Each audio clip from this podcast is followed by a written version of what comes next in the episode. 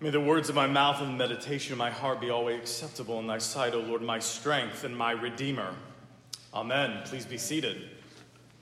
In today's collect, we ask, uh, we are presently asking God to give us the grace to daily endeavor ourselves to follow the blessed steps of Jesus' most holy life how often we forget, especially one such as myself that's been a Christian his whole life, that's been in church multiple times a week his entire life. Forget that what it means to be a Christian, that we are called to imitate Christ, to be little Christ.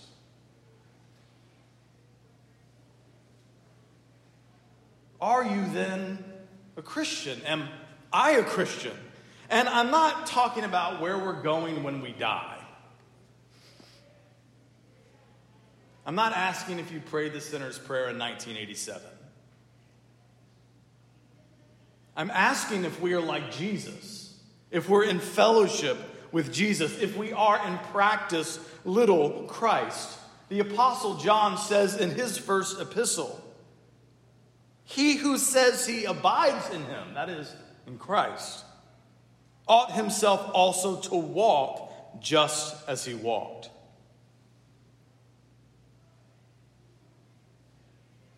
Hypothetical situation. If I were to ask one of you if you're a runner, and if you were to give me an unqualified yes, yet you haven't run a single mile since 1999, then you're a liar. But, but Father Matt, I've got running shoes, I've got the brand new Garmin. We get that, right? Runners run. Followers of Jesus follow Jesus. Uh, there's an old meme, which think about that phrase. Memes are now old. We can have old memes, they've been around long enough. There's an old meme of Jesus is it, Jesus is in his first century garb and he's garb and he's sitting on a park bench uh, next to this I don't know like hipster guy in 21st century apparel. And the caption is No, I'm not talking about Twitter. I literally want you to follow me. Followers of Jesus follow Jesus.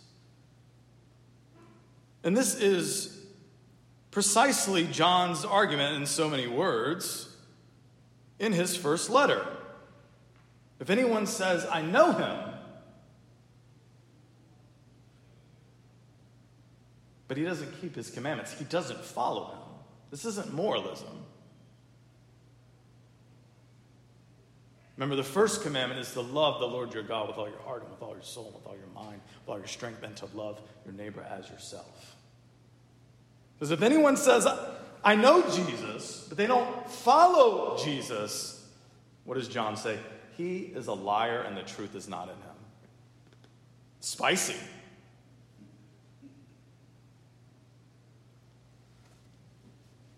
Now, anyone who has or is even attempting to follow Jesus knows that it's difficult. That's why we prayed in the collect for grace. We need the power of the Holy Spirit. We need, in classical Anglican language, ghostly strength. Or we're going to get nowhere. But what is grace? I mean, it defies description, but we can do our best. Now, many of us have been taught, especially if we're from Protestant backgrounds, that grace is unmerited favor. That's the definition. Anybody ever heard that? Okay, good, okay. Well, maybe not so good. But it's like grace is unmerited favor, period, full stop. And that's sort of right, but it's incomplete because grace, and this is even the etym- etymology of the word, as is gift. It's by definition unmerited. But that doesn't really tell us what the gift itself is.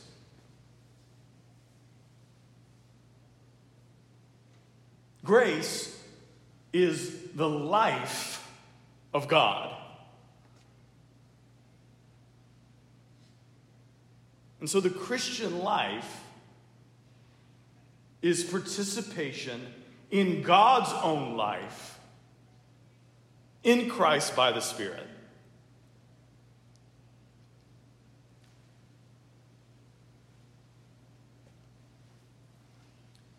Now, what does this long winded introduction have to do with Joseph and his brothers as we're going to finish up the patriarchs this morning? Well, quite a bit, actually. Because one of the things that makes the life of Joseph so amazing is its likeness to the life of Christ. There are 150, 200 points in the story of Joseph from Genesis chapter 37 to chapter 50 at the end of the book where it parallels the story of the gospel. Joseph's story bears a likeness to Christ, and Joseph is Christ like. Joseph is an imitator of Christ. We saw this in today's reading that Joseph forgave his brothers. Joseph forgave as Christ forgave in his earthly sojourn, as the Father has forgiven us in Christ, and as we ought to forgive one another. What do we pray Sunday by Sunday? What do we pray day by day? Forgive us our trespasses as we forgive those who trespass against us. We forgive because God has forgiven us. And the only way that we can truly forgive others is by understanding what it means that God has for, indeed forgiven us. C.S. Lewis writes in The Weight of Glory, I wanted to avoid quoting him. It is true, an Anglican can preach a sermon without quoting Lewis, but it's just so good. He writes this He says, To be a Christian means to forgive the inexcusable because God has forgiven the inexcusable in you. This is hard. It is perhaps not so hard to forgive a single great injury, but to forgive the incessant provocations of daily life. To keep on forgiving the bossy mother in law, the bullying husband, the nagging wife, the selfish daughter, the deceitful son. How can we do it? Only, I think, by remembering where we stand, by meaning our words when we say in our prayers each night, Forgive us our trespass as we forgive those that trespass against us. We are offered forgiveness on no other terms. To refuse it is to refuse God's mercy for ourselves. There is no hint of exceptions, and God means what he says. The forgiveness which Joseph gives his brothers is an imitation of Christ's forgiveness, of the Father's forgiveness to us in Christ. Now, let's talk for a second before we go further. Let's talk about what forgiveness is not, what it isn't. Forgiveness is not saying that what happened, that the offense is okay. It's actually saying the opposite. Forgiveness is necessary precisely because it's not okay.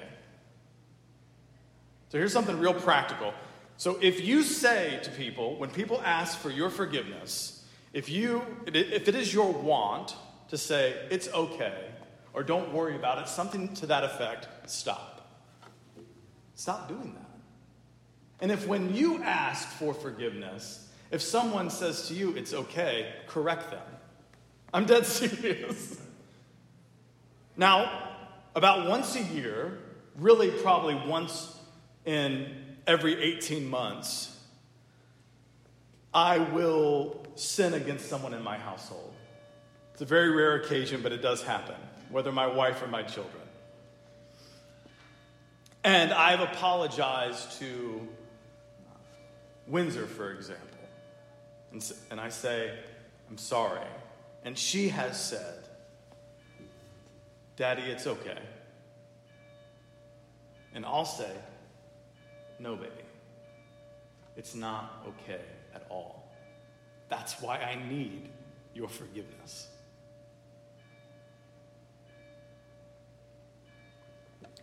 Forgiveness doesn't mean that what happened was okay. Forgiveness doesn't mean you're over it.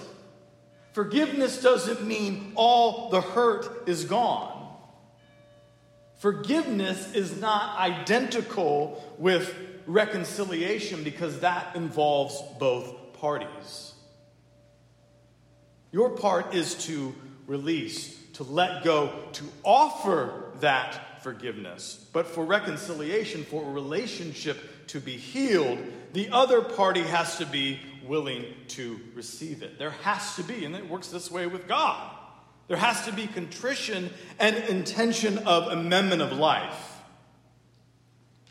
Joseph's brothers then received forgiveness. In the life of our Lord, many standing around the cross did not, though our Lord desired it and offered it and prayed for it when he said, Father, forgive them. They know not what they're doing.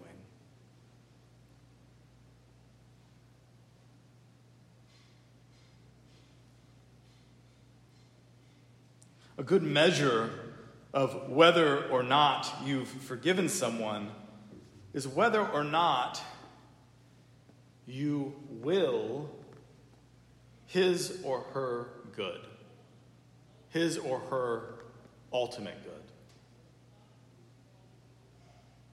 You could still desire to see some temporal justice, but you know vengeance belongs to the Lord.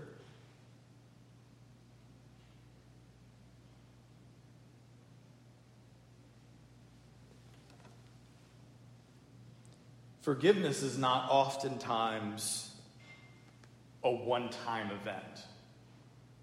Meaning you can forgive someone, and then a few weeks down the road, months, years, you think about what he or she did again, and you, you pick that bitterness and resentment and hatred right back up.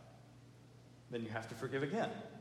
It's maybe one of the reasons, like Christians have been praying the Lord's Prayer thrice daily since the beginning of the church. It's easy to pick it back up. Joseph's brothers thought that's what Joseph was going to do, that his forgiveness was going to be short lived. It's amazing what Joseph says to his brothers in, in, Genesis 45. You have that in front of you. And it reveals so much about his character and his Christ likeness, and so much about God's character. He forgives them he has this eternal perspective that, yes, what you did was wrong, but don't beat yourselves up because God used it for good.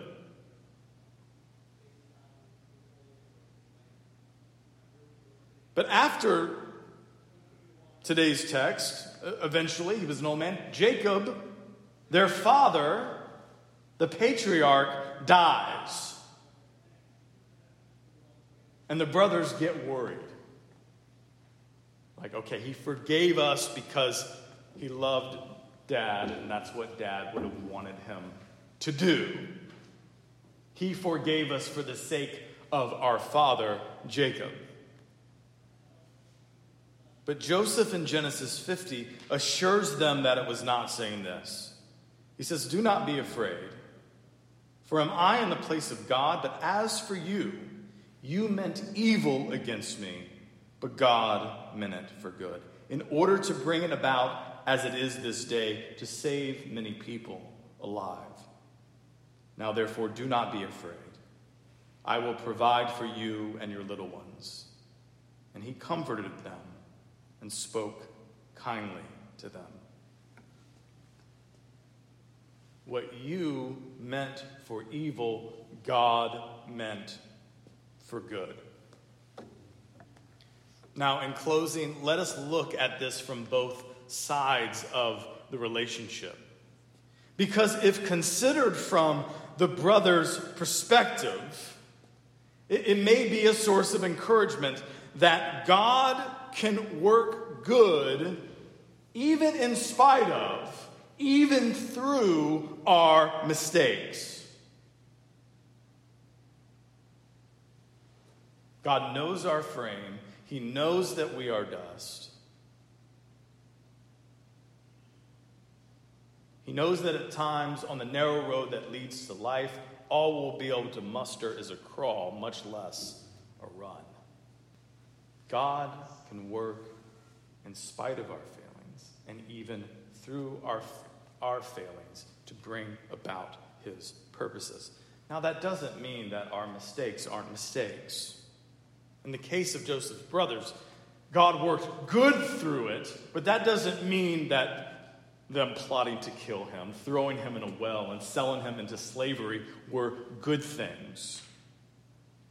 No more than it means that Judas's betrayal, even though God worked through that, because he was handed over to suffering and to death, and through that wrought an eternal salvation, that therefore the means which God used were in and of themselves good.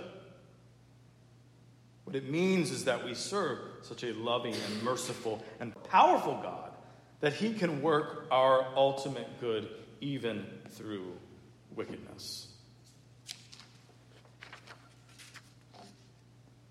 God can work good through our mistakes, not that our mistakes are good. And God can work good in and through our suffering. This is the, the narrative considered from Joseph's perspective. God, through the suffering of Joseph, brought him to the height of human power. He became Lord of all Egypt.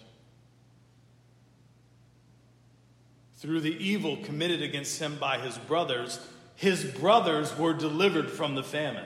They were delivered, them and their children, from starvation and death. Do you hear the gospel in the story?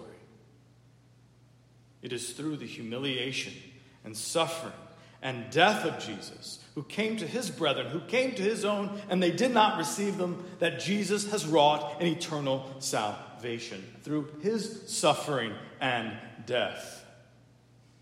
After which he was exalted in human flesh and seated at the Father's right hand as Lord, not just of Egypt, but of heaven and earth. what is intended for evil, God can use for good. So let us take heart. It can be hard to do.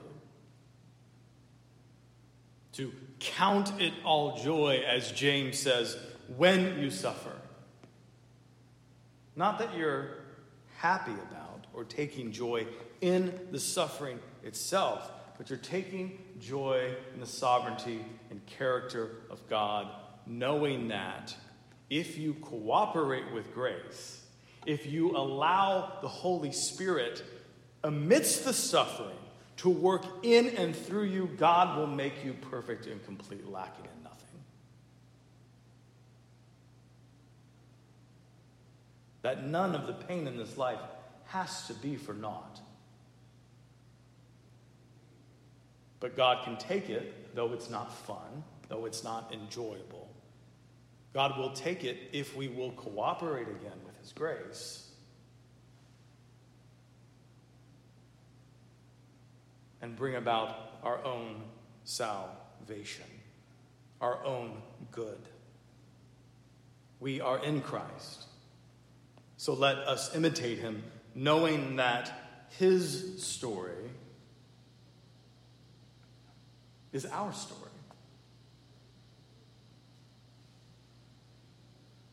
That's what it means to be in Christ, that his, his life is vicarious on our behalf. Know, brothers and sisters, that if you humble yourself under the mighty hand of God, he will exalt you in due time. God can work in and through our suffering. In fact, God works all things together for good. For those who love him, for those who are called according to his purpose. And his purpose is to unite us unto himself. So, brothers and sisters, let us imitate Joseph as he imitated Jesus Christ, who with the Father and the Holy Spirit lives and reigns, one God, now and forever. Amen.